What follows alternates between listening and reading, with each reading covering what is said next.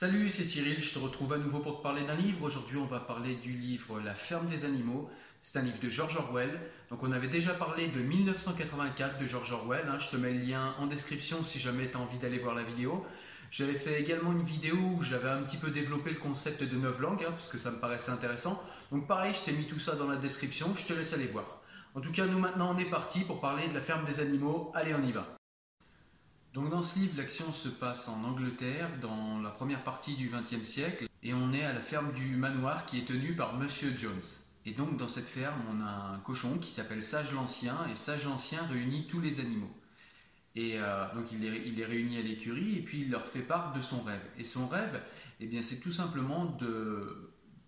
que les animaux soient débarrassés des humains et qu'ils soient libres. En fait, il souhaite renverser l'humanité pour être libre, vivre en pleine liberté et jouir pleinement de leurs droits et pas être soumis aux êtres humains. Et donc pour les motiver, hein, il leur chante un chant révolutionnaire qui s'appelle Bête d'Angleterre que je vous laisserai découvrir dans le livre. Donc trois jours plus tard, eh bien, Sage l'Ancien meurt, hein, puisque c'était un ancien cochon. hein. Comme son nom l'indique, il était, tout jeune. Et donc on a trois autres cochons qui vont reprendre le mouvement en main. Donc c'est euh, Napoléon, Brise Baby et puis euh, Boule de Neige. Voilà. Et donc ces trois cochons vont développer un concept philosophique qu'ils vont appeler l'animalisme et qu'ils vont enseigner à tous les autres animaux de la ferme. Donc un soir d'été euh, dans, le, dans le roman, le 21 juin en l'occurrence, euh, Monsieur Jones, qui est alors propriétaire de la ferme, rentre et puis il est complètement sous, hein, il a fait la fête, et donc il oublie de nourrir les animaux. Et donc là, c'en est trop pour eux, et bien c'est à ce moment-là que va se déclencher la révolution. Donc euh, ils vont chasser euh, Monsieur Jones de, sa propre ferme, hein. et donc du coup, euh, bah, les animaux vont prendre le contrôle de la ferme et puis se débrouiller tout seuls. Et donc, eh bien, il y a deux cochons qui prennent la tête de cette révolution euh, et qui, prennent la tête du mouvement une fois que Monsieur Jones est, chassé. Et donc, ça va être Napoléon et Boule de Neige. Et Napoléon et Boule de Neige, bah, souvent ils sont pas, ils sont pas d'accord en fait. Hein.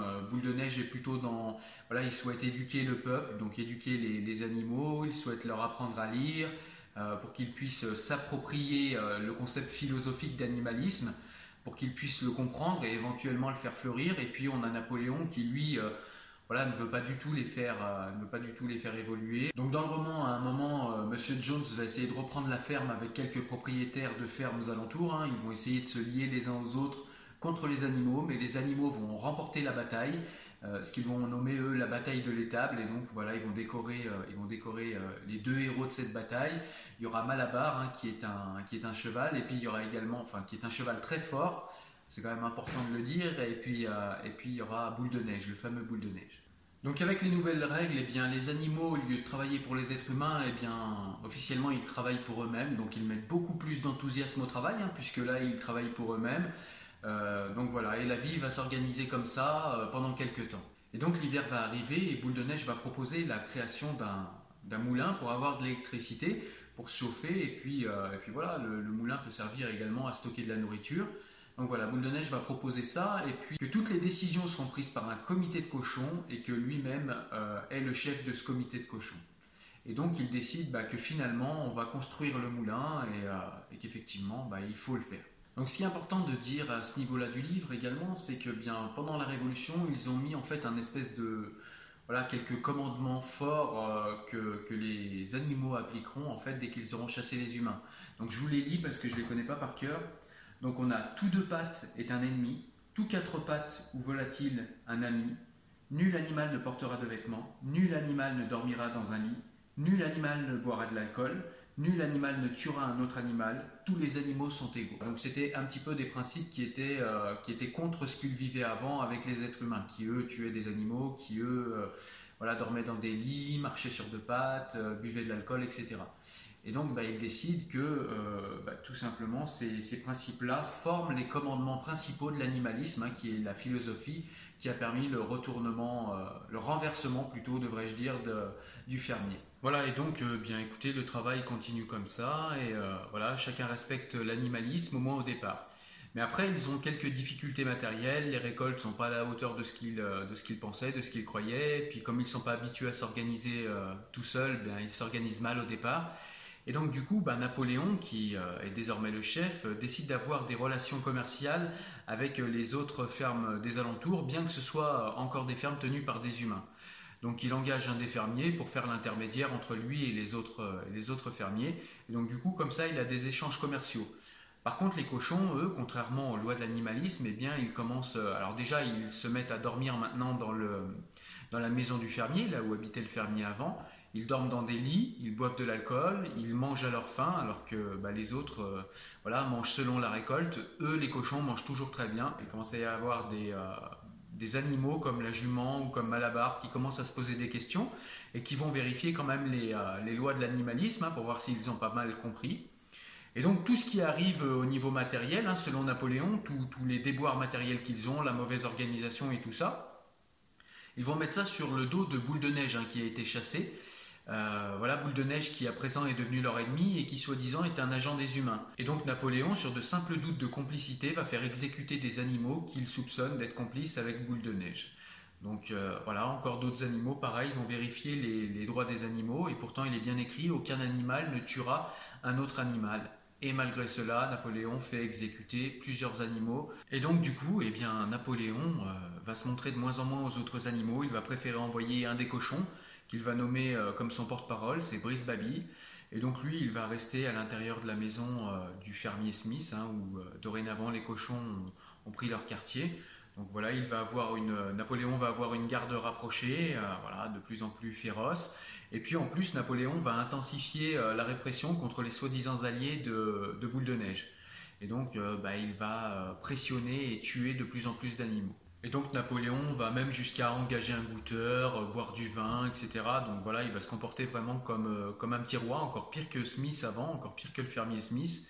Et puis, euh, et puis il va plus du tout se soucier des autres animaux, si ce n'est comme des, voilà, comme des produits de, enfin, comme des outils de travail plutôt. Et on va trouver également quelque chose qu'on trouve, qu'on trouvait déjà dans 1984 chez Orwell, c'est que tout simplement Napoléon va, va jouer sur la faible mémoire des, autres animaux, c'est-à-dire il va leur imposer petit à petit le fait que, eh bien, euh, par exemple, Boule de Neige n'a jamais été décoré, alors que vous vous souvenez, je vous ai dit en début de vidéo qu'il a été décoré lors de la première contre-attaque des humains contre la ferme après la Révolution. Voilà, Boule de Neige avait été décoré pour sa bravoure, et eh bien Napoléon va finir par convaincre tout le monde petit à petit que Boule de Neige n'a en fait jamais été décoré et que ça a toujours été un traître et que ça a toujours été un allié des humains. Donc il va jouer sur, euh, ce genre de manipulation euh, qu'on voit déjà dans 1984 euh, de George Orwell aussi. Et donc les années passent et les animaux finissent par oublier si c'était mieux avant. Ils finissent par oublier déjà Monsieur Jones. Hein. Ils finissent par oublier le soulèvement qu'il y a eu. Ils finissent également par oublier si leurs conditions actuelles sont pires ou meilleures qu'avant. Euh, ils se rappellent plus du tout des conditions qu'ils avaient avant. Et voilà, Napoléon, petit à petit, falsifie complètement leur mémoire. Et donc, petit à petit, les cochons vont vraiment transformer la ferme en esclavage, puisque dorénavant, les cochons vont, euh, surveiller les autres animaux et les faire travailler avec un fouet à la patte. Et ils les fouettent au besoin s'ils vont pas assez vite, s'ils sont pas assez performants. Et donc, bah, un soir, les autres animaux écoutent beaucoup de bruit euh, là où habitait Smith avant, hein, du, dans la maison du fermier. Et donc ils vont voir et puis ils voient euh, bah, les cochons qui portent un toast euh, voilà, à la ferme, à la réussite de la ferme. Euh, ils portent un toast également à, eux-mêmes qui ont réussi à faire travailler des animaux encore plus durs qu'ils ne travaillaient avant, encore plus durs que quand ils étaient exploités par des humains. Et donc du coup, bah, il a réussi à réduire les coûts de production et donc du coup, il fait des affaires en, en faisant du commerce avec les fermiers des alentours. Au départ, c'était simplement pour pour combler leurs leur problèmes matériels, leurs problèmes d'organisation. Et maintenant, bah, c'est tout simplement pour que ça leur rapporte. Et du coup, bah, les, cochons se vautrent et se goinfrent euh, de luxe. Voilà donc dans les grandes lignes, euh, voilà l'histoire. Hein. Donc après, il y a plein de choses, plein de subtilités, euh, plein de détails que je vous ai pas dit et c'est fait exprès parce que le but c'est quand même d'aller lire le livre, hein, comme je vous le dis à chaque fois. Mais en tout cas, de quoi nous parle ce livre à travers cette, cette histoire? Eh bien, il nous parle des déviances des révolutions. Il nous parle euh, de ces révolutionnaires qui sont avec vous et qui, une fois la révolution accomplie, se mettent à vous asservir. C'est étrangement actuel. On se rappelle par exemple des, euh, printemps arabes, on peut se rappeler d'autres révolutions qui se sont passées comme ça. Et euh, ben voilà, ce, livre, moi personnellement, m'a fait comprendre que quand on, veut, quand on veut initier une révolution avec quelqu'un, si toutefois on a besoin ou envie d'initier une révolution, il faut faire attention avec qui on initie cette révolution Et surtout, il faut prendre soin, une fois que la révolution est faite, que le soulèvement est fait, et eh bien que les choses euh, passent du moment de, soulèvement à quelque chose de plus normal et que ben, les, concepts qui ont amené à ce soulèvement soient respectés après. Et on voit que ben, on peut vite passer, si on ne fait pas attention lors d'un soulèvement, eh bien d'une condition euh, qui était inacceptable à une condition qui est bien plus inacceptable encore. Alors que ben, au départ, on a fait une révolution tout simplement pour gagner plus de droits et pour avoir une vie meilleure. Voilà, ben, comme tu l'as compris, euh, j'ai beaucoup aimé ce livre. Alors pour moi, c'est vraiment un livre majeur, au moins aussi majeur que 1984. La ferme des animaux, quand on écoute le titre comme ça, ça sonne un petit peu comme euh, voilà une petite fable de La Fontaine ou un petit euh, voilà un petit conte pour enfants ou quelque chose comme ça. Et c'est vrai qu'il ben, y a un peu de ça si on lit sur un premier niveau, mais si on va vraiment dans le détail du livre et qu'on lit avec un peu plus de profondeur, eh bien, on a ce que je vous ai dit tout à l'heure, c'est-à-dire un livre qui vous parle des dérives des révolutions.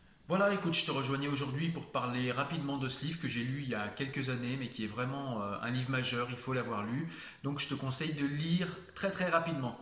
Voilà, quant à moi, je te dis comme d'habitude un petit pouce bleu si tu as aimé. N'hésite pas également à t'abonner à la chaîne si c'est pas fait. Et puis à appuyer sur la petite cloche qui va bien pour être notifié de mes prochaines vidéos. N'hésite pas également à aller me voir sur mon profil Tipeee. Hein. tu verras, euh, il y a plein d'infos exclusives. Et puis euh, si tu as envie de me payer un petit café pour le travail que je fournis, ce sera avec plaisir. En tout cas, moi je te dis à très bientôt pour un nouveau livre. À ciao ciao